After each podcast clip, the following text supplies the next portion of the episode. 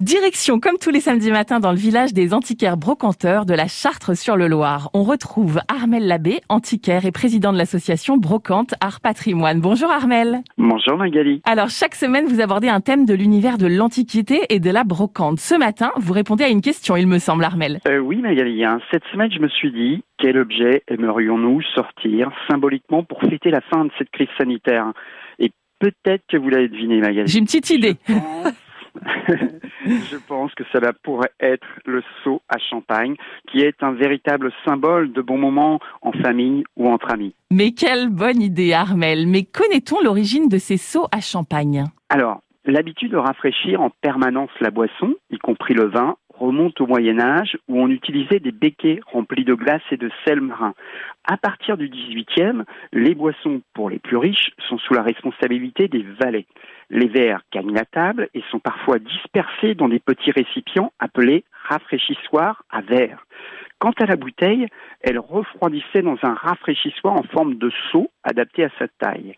Alors, à la fin du 19e et avec l'effervescence des vins de champagne, les seaux à bouteille se multiplient et au 20e, on trouve des seaux anonymes, mais aussi de nombreux modèles, ceux qu'on connaît avec la marque des producteurs. Et y a-t-il des formes spécifiques ou des matières utilisées plus que d'autres? Alors, on les trouve de forme cylindrique, hein, plus ou moins évasée dans la partie supérieure. Ils mesurent entre 25 et 40 cm. Ils sont en métal argent ou doré, en laiton, en aluminium, mais aussi en verre, en cristal ou en bakélite, parfois accompagnés de poignées ou d'anses. Ils ont été très sobres hein, dans les années 20-30 et puis plus fantaisiste dans les années 70, où l'on met surtout en valeur la plaque apposée au centre, pendant la maison de champagne. Alors, l'effort d'ornementation est plutôt concentré sur les anses ou les poignées sur les côtés. Et vous nous avez parlé de rafraîchissoir, mais qu'entendez-vous exactement par rafraîchissoir? Ce sont des récipients en céramique ou porcelaine parfois confondus à des cache-pots ou jardinières, ce qui est une erreur. Alors ces rafraîchissoirs permettaient de mettre une ou plusieurs bouteilles à rafraîchir, mais on peut trouver également des petites tables dites rafraîchissoirs. Ces tables comportent une ou plusieurs cavités pour y mettre des seaux de métal pour refroidir les boissons. Pour les rafraîchissoirs à verre, ils sont appelés aussi verriers ou verrières lorsqu'ils accueillent plusieurs verres. On les retrouve en faïence, en verre ou en argent.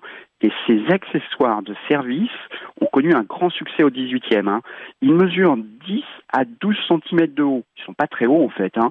Et on les distingue des rafraîchissoirs à bouteille par le fait qu'ils ont une ou plusieurs encoches sur le bord pour caler et soutenir les pieds de verre qui trempent eux dans l'eau claire. Et pour l'entretien de ces seaux, est-ce que vous avez des conseils à nous donner, Armel? Eh bien, j'ai envie de vous dire, utilisez les car, eh bien oui, car cela garantira une bonne conservation.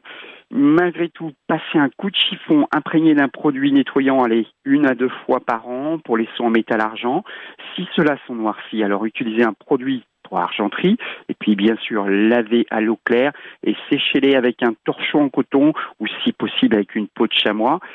Magali, soyons optimistes, un peu de patience et on espère tous ressortir bientôt nos seaux à champagne. Ah oui, alors j'y compte bien Armel. Merci beaucoup et je vous dis à demain. À demain Magali.